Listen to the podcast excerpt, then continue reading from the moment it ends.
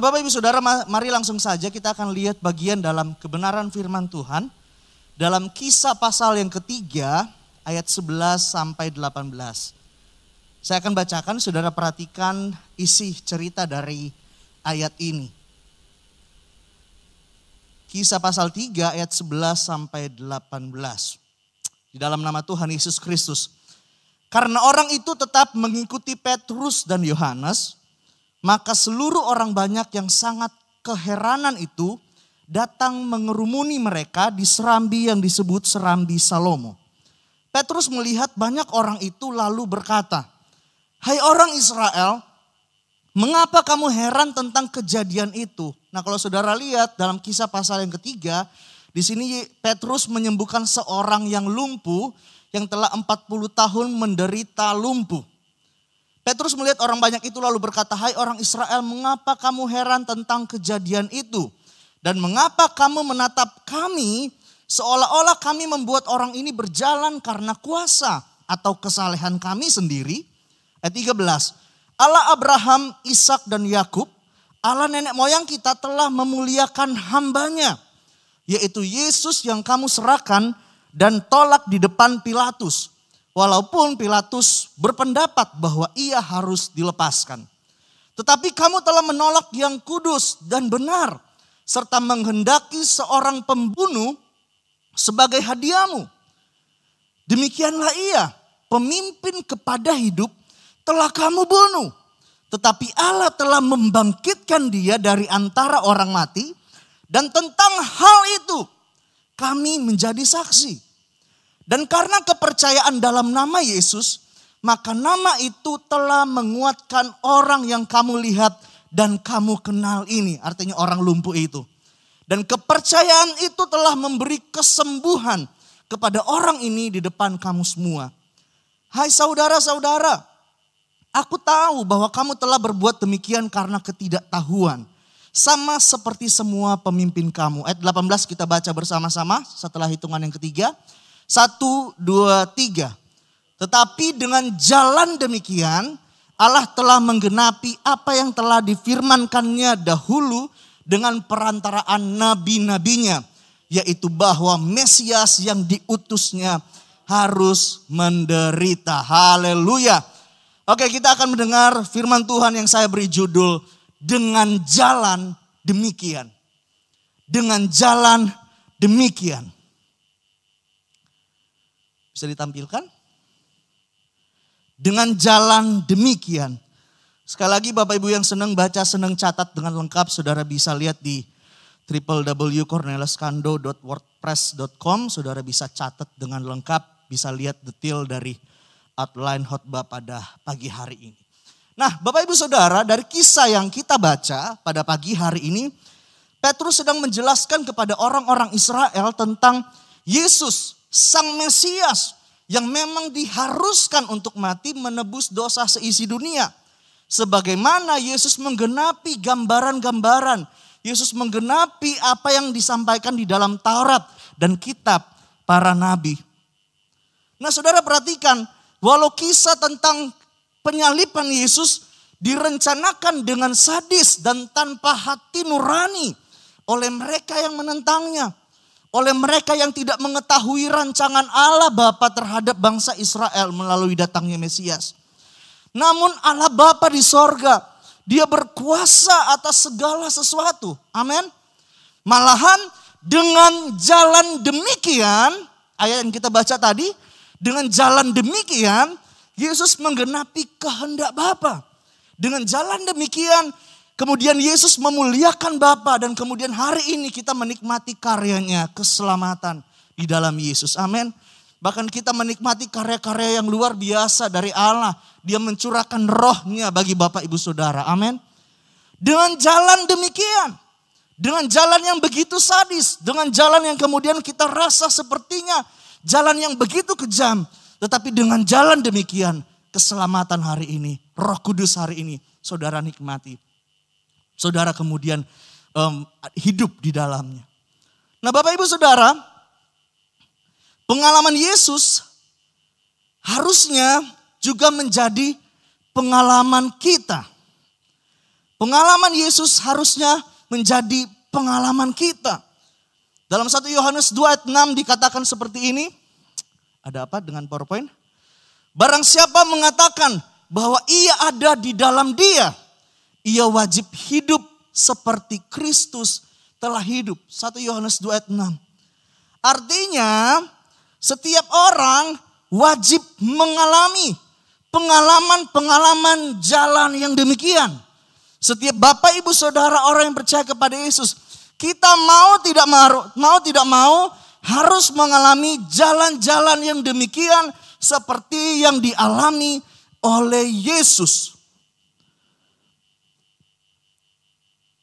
Pengalaman jalan demikian mau tidak mau harus kita lewati, kita jalani, kita alami sebagai pengikut Yesus. Amin Bapak Ibu Saudara. Tak peduli siapa pun kita, apa pun status saudara, tak peduli seberapa rohaninya saudara.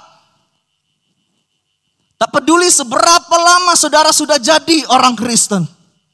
Tetapi pengalaman jalan yang demikian, jalan yang dilalui Yesus juga harusnya menjadi pengalaman Bapak Ibu Saudara.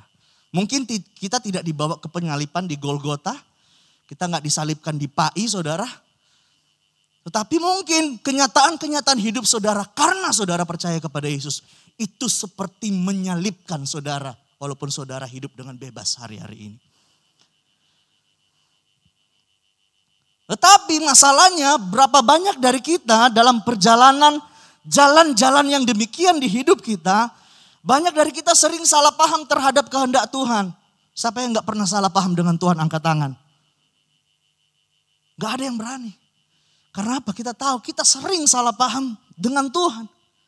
Kita sering salah paham akan kehendak Tuhan bagi kita hanya berdasarkan keadaan-keadaan tertentu yang terjadi di sekeliling kita. Hanya karena jalan-jalan di hidup kita, kenyataan-kenyataan yang kita rindukan, fakta-fakta yang kita rindukan terjadi di hidup kita berbeda. Seringkali kita mulai mempersalahkan Tuhan seakan-akan Tuhan menjadi pelaku kejahatan atas segala proses menyakitkan yang saudara alami hari-hari ini. Atau setiap jalan-jalan terjal di dalam kehidupan saudara yang saudara alami hari-hari ini. Bapak ibu saudara saya mau kasih tahu, tak ada yang tak baik di hidup kita kalau kita ada di dalam Yesus. Amin. Tak ada yang tak baik di hidup kita. Semuanya baik, selalu baik, sangat baik, teramat baik. Itu bergantung dari cara pikir kita. Dari cara kita memandang apa yang terjadi di hidup kita. Dengan jalan yang demikian. Dengan jalan yang demikian. Bapak ibu saudara, segala hal di jalan hidup kita yang kita katakan tidak baik. Sesungguhnya kadangkala banyak kali lahir dari ketidaktahuan kita terhadap rencana Allah yang begitu besar di dalam kehidupan kita. Setiap orang wajib mengalami pengalaman jalan yang demikian. Seperti Yesus. Dan Allah menghendaki respon yang sama dari kita. Seperti respon Yesus terhadap jalan-jalan yang demikian. Jalan-jalan terjal di dalam kehidupan kita. Bapak ibu saudara, ketika kita mampu memandang kesempurnaan jalan Tuhan di dalam hidup kita, itu sama halnya kita sedang memandang segala kebaikan Tuhan.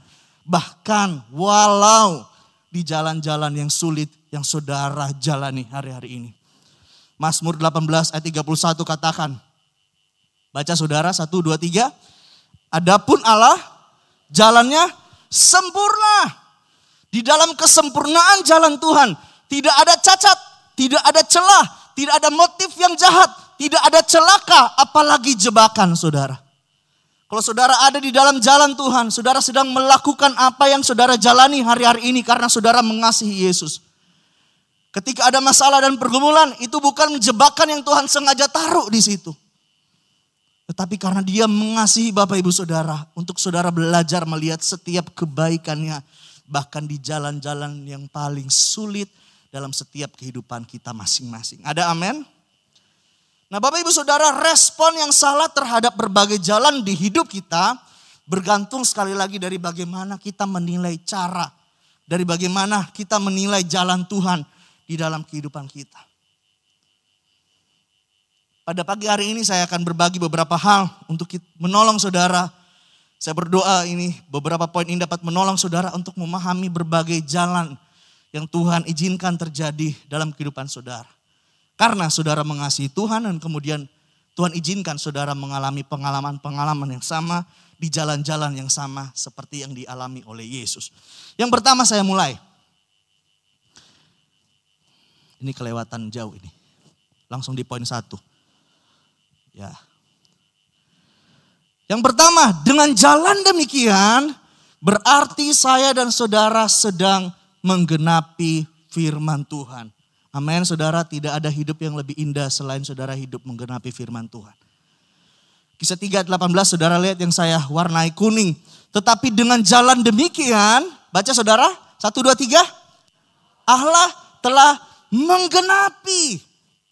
Jadi saudara lihat, jalan yang dilalui oleh Yesus, kemudian menempatkan Yesus pada suatu cara di mana dia menggenapi kehendak Tuhan atas kehidupannya.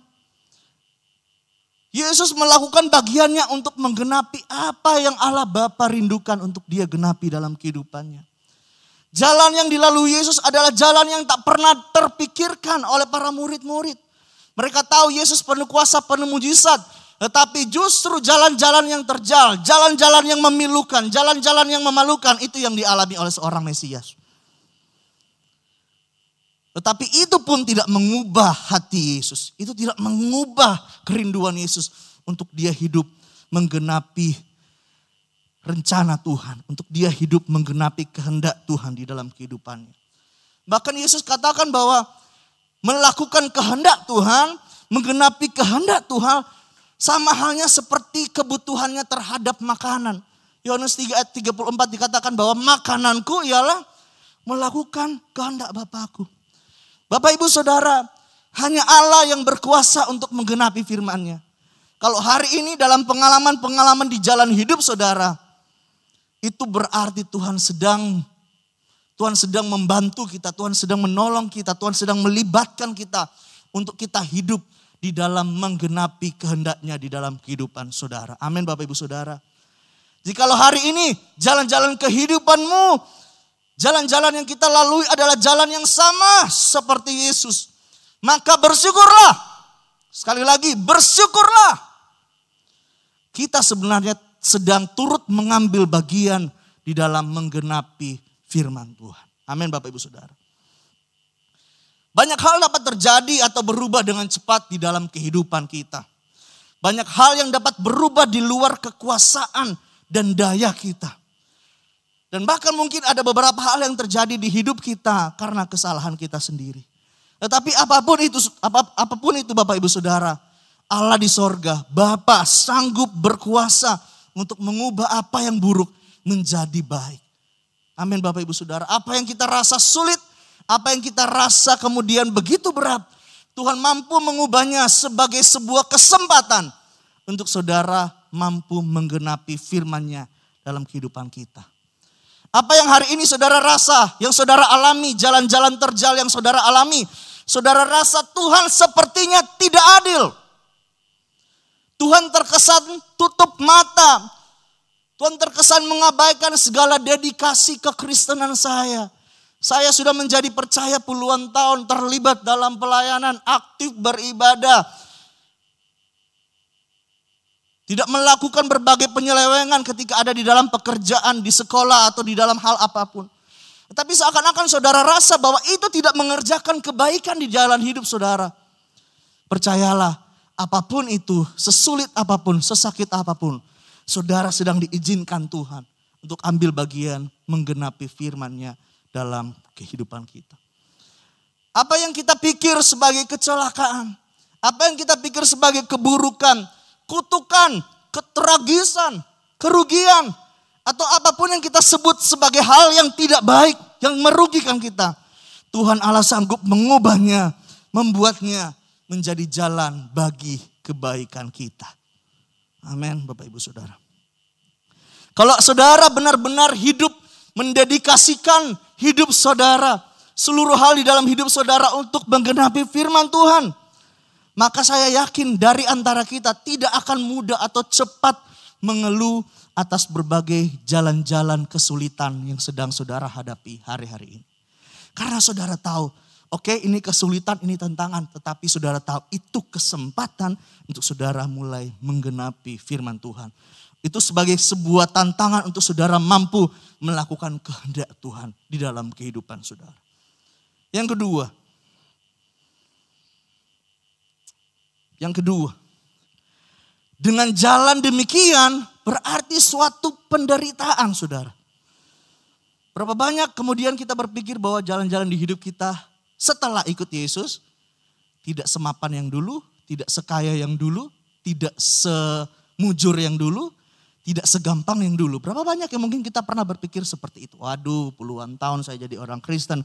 Begini-begini aja nggak ada kemajuan. Rumahnya itu-itu aja. nggak ada perkembangan dalam pekerjaan. nggak ada ini nggak ada itu.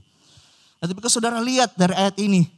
Tetapi dengan jalan itu demikian Allah telah menggenapi apa yang telah difirmankannya dahulu dengan perantaraan nabi-nabinya. Yaitu bahwa Mesias yang diutusnya harus apa saudara? Menderita. Nah saudara, jalan-jalan yang dilalui oleh Yesus adalah jalan-jalan yang penuh penderitaan. Jalan-jalan yang sulit, jalan-jalan yang terhimpit, penuh kesukaran, penuh hambatan, penuh tantangan, penuh kegelisahan, penuh kekejaman, penuh kecaman, penuh deraan, penuh aniaya, penuh hal yang buruk dan memilukan, penuh ketidakadilan dan pengkhianatan, penuh kesakitan dan kepedihan. Kalau ini adalah jalan-jalan yang sedang saudara hadapi hari-hari ini, mari pandang kepada Yesus. Amin. Kalau ini adalah jalan-jalan yang sedang saudara hadapi hari-hari ini, mari pandang kepada Yesus. Seperti Yesus melalui jalan-jalan yang demikian, Yesus kemudian memberikan kepada kita, mengaruniakan keselamatan bagi Bapak Ibu Saudara. Dengan jalan yang demikian, Yesus naik ke sorga, dia mengaruniakan roh kudus bagi Bapak Ibu Saudara. Yang menyertai kita, menolong kita. Bahkan di dalam lembah kelam dan masa-masa sukar yang kita hadapi hari-hari ini. Bapak Ibu Saudara, percayalah. Jika jalan-jalan yang diperhadapkan di hidup kita justru membawa penderitaan bagi kita. Walaupun mungkin selalu saudara ada di posisi yang benar. Maka jangan cepat-cepat, jangan gegabah, untuk mengambil keputusan dan mulai mempersalahkan Tuhan. Bisa jadi Tuhan pakai penderitaan. Tuhan pakai penderitaan.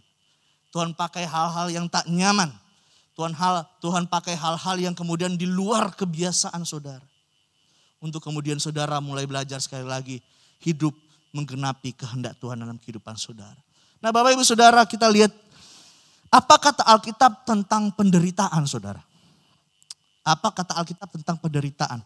Mari kita uh, maju ke 1 Petrus 2 ayat 19 sampai 21. Apa kata Alkitab tentang penderitaan? Dan biar sekiranya ini dapat menolong membantu saudara persepsi saudara terhadap jalan-jalan penderitaan yang sedang saudara alami hari-hari ini. Ayat 19. Sebab adalah kasih karunia. Jika seorang karena sadar akan kehendak Allah menanggung penderitaan yang ia tidak harus tang yang tidak harus ia tanggung. Ayat 20. Sebab dapatkah disebut pujian jika kamu menderita pukulan karena kamu berbuat dosa? Tetapi jika kamu berbuat baik dan karena itu kamu harus menderita, maka itu adalah kasih karunia pada Allah. Sebab untuk itulah kamu dipanggil. Karena Kristus pun telah menderita untuk kamu dan meninggalkan teladan bagimu supaya kami kamu mengikuti jejaknya. Nah dari ayat ini saudara saya mendapatkan empat poin untuk kita memahami penderitaan. Yang pertama, bahwa menderita seperti Yesus adalah panggilan hidup orang percaya. Ketika saudara menjadi orang percaya, saudara percaya kepada Yesus, menjalani kehidupan iman saudara, segala perilaku saudara di dalam Yesus, berarti itu adalah sebuah panggilan untuk saudara menderita seperti Yesus. Amin. Gak ada yang amin soalnya menderita saudara ya. Kalau mengalami berkat seperti Yesus pasti aminnya kencang. Gitu. Ya begitulah. Yang kedua, menderita seperti Yesus adalah menderita karena berbuat baik saudara. Kalau hari ini saudara menderita karena saudara jahatin orang, itu namanya tabur tuai. Betul? Saudara pinjam uang gak balikan, terus kemudian 20 tahun depan ada orang pinjam uang ke saudara, lebih banyak yang saudara pinjam dari 20 tahun lalu, dan kemudian udah dipinjemin, difitnah-fitnah lagi. Ya itu karena salah saudara sendiri, tabur tuai. Tetapi penderitaan yang dimaksudkan adalah menderita seperti Yesus karena saudara berbuat baik. Udah dikasih makan, dibiayain, disayangin, eh ternyata ditusuk dari belakang. Nah itu itu menderita karena saudara berbuat baik. Yang ketiga, menderita karena Yesus itu adalah sebuah anugerah itu adalah sebuah kasih karunia. Kalau jalan-jalan di hidup saudara, saudara rasa aman-aman saja, wah berarti sedang ada yang salah dalam kehidupan saudara. Bisa jadi Tuhan sedang gak ngomong lagi dalam kehidupan kita. Tuhan tidak sedang membentuk lagi kehidupan kita. Tetapi kalau hari ini saudara menderita karena Yesus, itu adalah sebuah kasih karunia. Sebuah anugerah yang saudara sebenarnya gak layak terima. Tetapi karena saudara mengasihi Yesus, Yesus izinkan untuk kita bekerja sama, mengambil ambil bagian di dalam penderitaan seperti dirinya. Yang keempat, ini yang membuat saya begitu terharu bahwa di dalam penderitaan sekalipun Yesus meninggalkan teladan untuk bersikap dengan benar walau saudara dalam penderitaan. Jadi ketika Yesus memanggil kita menjadi orang percaya, kita diselamatkan, kita dipulihkan. Kita nggak dibiarkan begitu saja, tetapi ada jejaknya. Ada teladannya yang bahkan kemudian dia tunjukkan walau kita dalam menghadapi penderitaan. Nah Bapak Ibu Saudara, jika saudara hari ini mengaku Kristen tetapi saudara tidak mau menderita karena iman saudara, maka sesungguhnya maaf kata saudara bukanlah seorang Kristen yang sejati. Saudara bukanlah pengikut Yesus yang sejati. Saudara nggak sedang mengasihi Tuhan. Saudara sedang mengasihi diri saudara sendiri. Saudara hanya pura-pura jadi Kristen. Hanya supaya dapat fasilitasnya. Tetapi saudara nggak mau tanggung jawabnya. Saudara hanya mungkin kita, dari kita hanya ingin terima berkat berkatnya saja. Kita hanya pengen terima yang baiknya saja. Tetapi kita setiap kali berbicara tentang menderita. Hidup seperti Yesus. Kita nggak mau dengar, kita tutup telinga, kita tutup mata. Ini sebagai bahan introspeksi kita. Kalau hari-hari ini saudara mulai menggurutu dengan jalan-jalan di hidup saudara. Bisa jadi kita tidak sedang mengasihi Tuhan. Karena kita hanya pengen sesuatu yang baik. Memang benar mekanisme dalam tubuh kita, tubuh manusiawi kita menolak penderitaan, menolak kesakitan. Tetapi kalau itu diizinkan Tuhan terjadi, berarti saudara sedang memenuhi panggilannya untuk menderita sepertinya. Kalau saudara hari ini tidak mau menderita seperti Yesus, maaf kata, kita tidak lebih terhormat dari seorang penjilat. Kita sama halnya dengan orang munafik. Kita bukanlah pengikut Yesus yang sejati. Kita hanya pengagum saja. Pengikut dan pengagum beda saudara. Pengikut dia ngikutin persis seperti apa yang dia ikutin. Tapi pengagum cuma senang kalau lagi terkenal. Diikutin ke mana-mana. Tapi setelah ada kasus, ada hal-hal yang buruk ditinggalkan. Jikalau hari ini kita menolak berbagai penderitaan, proses jalan-jalan terjal yang saudara hadapi karena iman saudara kepada Yesus. Kalau kita mulai menolak hal-hal tersebut, berarti kehidupan kita hanya diisi oleh hawa nafsu, hanya ketamakan, hanya keegoisan. Saudara ikut Yesus bukan untuk memuliakan Yesus. Saudara ikut Yesus untuk memuliakan diri saudara. Jikalau saudara mungkin ada dari kita pernah ada di dalam kecenderungan seperti itu. Mari cepat-cepat berbalik. Amin Bapak Ibu Saudara. Kekristenan bukan hanya tentang bagaimana cara mendapat berkat. Hidup nyaman berkelimpahan. Hidup nyaman tanpa gangguan. Dan sebagainya. Tetapi hidup kekristenan adalah hidup yang tetap memberi walau saudara mungkin menerima sedikit. Saudara tetap mengasihi walau saudara dihianati. Saudara tetap tenang walau hati gelisah. Aduh sebelah rumah kena covid. Aduh belakang kena covid. Aduh depan kena covid. Kiri kanan kena covid. Di kantor sebelah kena covid. Apa pun itu, kekristenan kekristenan kita, hidup kita di dalam Yesus harusnya tetap tenang walau mungkin banyak alasan untuk membuat hati kita gelisah dan takut. Saudara tetap mengampuni walau saudara berulang kali dicurangi. Saudara tetap berdoa walau jawab belum saudara terima puluhan tahun saudara doa Tuhan belum jawab sampai hari ini. Saudara tetap melayani Tuhan, tetap terlibat melayani, tetap terlibat melayani Tuhan bahkan di tengah-tengah pekerjaan saudara. Walau mungkin kadangkala saudara sakit hati. Saudara tetap berkomitmen ibadah walau diri sebenarnya ingin manja-manja di rumah kalau hari Minggu kumpul sama keluarga. Saudara tetap berserah walau raga rasanya ingin menyerah Tuhan capek. Pengen nyerah aja udah lepas ah. Gak mau tahu biarin aja. Kekristenan kita harusnya tetap positif, bahkan di saat semua orang menjadi negatif. Amin. Tetap bersyukur walau saudara lagi insecure katanya. Tetap bersyukur walau saudara merasa diri tetap sedang terancam, sedang tidak baik. Saudara tetap setia walaupun saudara sedang kehabisan alasan untuk setia. Saudara tetap percaya walau saudara berada di dalam kondisi-kondisi yang membuat saudara terdesak. Saudara tetap menyembah walaupun sebenarnya diri hati dari hati saudara-saudara yang lebih pengen disembah. Saudara tetap hidup berdampak walau banyak kali mungkin kita merasa tercampakkan oleh berbagai kejadian, oleh berbagai orang-orang yang ada di sekitar kita. Bapak ibu saudara, menderita sebagai orang Kristen bukanlah hal yang menyedihkan. Amin. Bukanlah hal yang menyedihkan. Yang menyedihkan adalah kalau dari kita ngaku-ngaku Kristen, ngaku-ngaku mencintai Yesus, bertuhankan Tuhan Yesus Kristus, tetapi kita selalu menolak, bahkan kita selalu mengkhianati Tuhan karena kita tidak mau menderita mengikuti jalan-jalan seperti Yesus. Poin yang ketiga.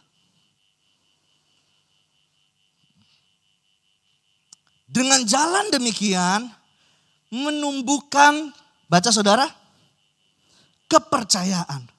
Ayat 15-16. Demikianlah ia pemimpin kepada hidup telah kamu bunuh. Tetapi Allah telah membangkitkan dia dari antara orang mati. Dan tentang hal itu kami adalah saksi. Ayat 16a. Dan karena kepercayaan dalam nama Yesus, maka nama itu telah menguatkan orang yang kamu lihat dan kamu kenal ini. Jadi kok dari ayat ini saudara lihat bahwa Petrus menjelaskan bahwa apa yang dialami Yesus, jalan-jalan terjal, jalan-jalan penderitaan yang dialami oleh Yesus justru menimbulkan, menumbuhkan, membangkitkan kepercayaan di hati orang-orang yang mengenal dan mendengar tentang Yesus. Dalam hal ini mereka para rasul, mereka yang berada dengan Yesus sekian tahun, mereka yang melihat apa yang Yesus lakukan, Yesus kerjakan, Yesus pikir. Nah Bapak Ibu Saudara, teladan dan pengalaman dan respon-respon Yesus terhadap jalan-jalan yang demikian, jalan-jalan penderitaan yang dialaminya, itu kemudian menghasilkan, menumbuhkan kepercayaan di hati orang-orang yang melihat dan mengenal Yesus. Pengalaman para rasul berjalan dengan Yesus, melalui suka duka bersama Yesus, bahkan mengalami penderitaan karena nama Yesus. Bahkan mereka mengalami janji Yesus tentang kepenuhan Roh Kudus. Perjalanan-perjalanan kehidupan ini itu yang kemudian menumbuhkan kepercayaan kepada nama ini. Bapak ibu saudara, mungkin berjalan di jalan Tuhan rasanya sulit awalnya. Saat kita baru bertobat atau kita mengambil beberapa keputusan yang besar terkait iman kita di dalam Yesus. Mungkin awalnya sulit. Saudara belum melihat ada prospek apa ter ke depan. Saudara belum melihat jalan-jalan seperti apa yang akan saudara hadapi. Tetapi percayalah, sesulit apa pun itu, pengalaman-pengalaman ini itu yang akan menumbuhkan kepercayaan saudara kepada Tuhan. Amin. Berapa banyak pengalaman-pengalaman di hidup saudara. Saudara highlight aja sendiri. Aduh pernah sakit, keserempet mobil, hampir mati di ICU satu minggu. Udah ditumpang tangan, diserahkan, eh nggak jadi mati. Tuhan masih hidupkan. Tuhan masih Tuhan masih tolong. Atau ada hal-hal lain yang mungkin saudara rasa dari pengalaman-pengalaman ini justru bukan membuat saudara takut. Tapi membuat saudara tambah percaya, tambah yakin, tambah mantep gitu. Ini juga yang dialami oleh Petrus saudara. Saya nggak tulis ayatnya tapi saudara bisa lihat sendiri. Petrus ini murid yang paling senior umurnya. Tetapi murid yang paling vokal, paling banyak ngomongnya tapi sering kali setiap kali ngomong selalu banyak kali sering salah dalam apa yang dia omongin, dia bicarakan. Kemudian Petrus ini akhirnya dia menyangkal Yesus karena takut mau disalibkan seperti Yesus. Melarikan diri, merasa gagal tiga setengah tahun pengabdiannya bersama-sama Yesus. Sepertinya hanyalah sebuah pengkhianatan karena dia menyangkal Yesus. Dan kemudian dalam Yohanes 21, Yesus kembali menemui mereka, memulihkan keadaan Petrus, bahkan Petrus diberikan tugas secara spesifik. Kemudian dalam kisah satu, kisah dua, kita lihat di sana bahwa Petrus dan murid-murid yang lain mereka dipenuhkan Roh Kudus, diberikan karunia, keberanian, kekuatan yang luar biasa.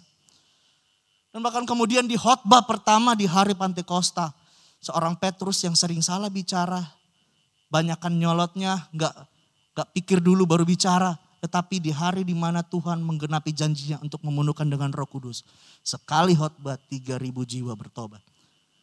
Dan bahkan hari ini Petrus dikenal di Vatikan sana. Bahkan sampai hari ini menjadi salah satu bapak gereja mula-mula saudara. Saudara lihat pengalaman, pengalaman, tiap pengalaman merasa terancam, merasa terdesak, merasa nggak bisa apa-apa, merasa gagal, merasa nggak mampu, tapi melalui pengalaman ini dia kemudian tumbuh imannya, tumbuh kepercayaannya, dan bahkan nggak rela mati seperti Yesus. Bapak Ibu Saudara, apa pun pengalaman kita, setiap pengalaman itu akan seperti menyuburkan iman kita itu seperti akan kemudian membangkitkan kepercayaan kita kepada Tuhan. Karena kita tahu dia Allah yang sama yang menolong di masa lalu. Dia Allah yang sama menolong di masa kini. Dan bahkan walaupun jalan itu semakin sulit di masa yang akan datang. Dia tetap Tuhan yang sama. Amin. Pada awalnya mungkin Petrus gak berhasil untuk mengikuti teladan Yesus. Dia pernah meragukan Yesus. Tetapi sekali lagi seiring waktu berjalan imannya dibangkitkan, kepercayaannya menjadi tumbuh. Nah Bapak Ibu Saudara pengalaman dan respon kita terhadap berbagai jalan-jalan yang demikian di hidup kita juga akan membuat orang lain percaya apa yang kita percayai.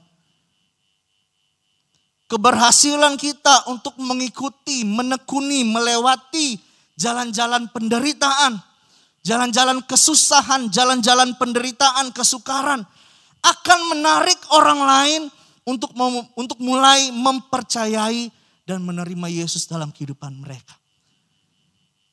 Karena keteguhan saudara di jalan-jalan yang sulit di hidup saudara. Orang-orang di sekitar saudara akan merasa heran. Kok bisa dihianati berulang kali sama suami. Gak dihargai sama anak dicurangi rekan bisnis berkali-kali, tapi kok bisa mengampuni? Tapi kok bisa tetap mengasihi? Waduh papanya udah ninggalin rumah sepuluhan tahun, kok bisa anak ini masih kasihi papanya? Ngurusin bahkan sampai tua, sampai mati. Atau ada pengalaman-pengalaman lain yang mungkin secara daging kita, secara manusia kita, kita nggak sanggup. Tetapi pengalaman-pengalaman ini yang mendewa, mendewasakan kita yang menumbuhkan iman kita, yang menumbuhkan percaya kita, yang menumbuhkan keyakinan kita. Dan inilah yang akan kemudian dilihat orang lain. Mereka akan penasaran, apa yang bisa membuat kamu begitu kuat menghadapi jalan-jalan yang sulit ini. Amin Bapak Ibu, Bapak Ibu Saudara. Puji Tuhan. Yang keempat, yang terakhir.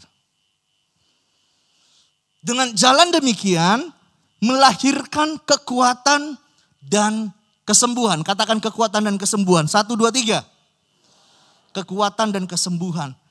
Dan karena kepercayaan dalam nama Yesus, maka nama itu telah menguatkan orang yang kamu lihat dan kamu kenal ini. Dan kepercayaan itu telah memberi kesembuhan kepada orang ini di depan kamu semua. Nah Bapak Ibu Saudara, sekali lagi, Sikap Yesus yang menerima jalan kehidupannya telah yang telah digariskan bagi dia untuk memenuhi kehendak Bapa. Itu membangkitkan kekuatan, itu memberi kesembuhan bagi orang yang percaya kepadanya. Kelemahan dan kesakitan Yesus di atas kayu salib memberikan kepada kita hari ini yang percaya kepadanya kekuatan dan kesembuhan. Kelemahan dan kesakitan diambilnya dan dengan jalan demikian kita menikmati kekuatan dan kesembuhan. Bukan hanya secara jasmani, tetapi hal-hal yang rohani juga disembuhkan oleh Tuhan. Nah, Bapak Ibu Saudara, kita pun memang adalah manusia yang lemah.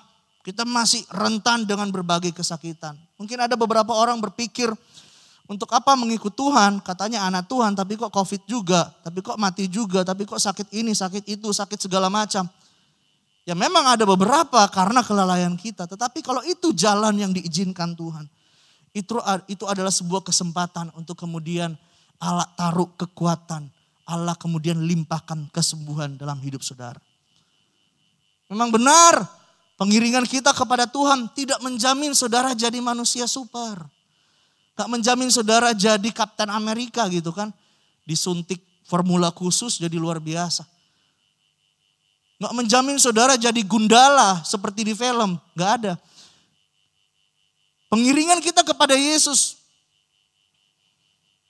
memang benar tidak membuat kita menjadi seorang yang tak pernah sakit atau kita nggak pernah mengalami kelemahan jasmani atau kelemahan jiwa. Hari-hari ini sedang tren tentang kelemahan bukan kelemahan jasmani aja tetapi kelemahan-kelemahan atau gangguan-gangguan jiwa yang bahkan sebenarnya orang sehat sedang alami gangguan jiwa. Tetapi kesakitan, kelemahan juga kadangkala Tuhan pakai untuk membentuk kita. Itu sebagai cara, sebagai jalan di mana kemudian dia munculkan kekuatan.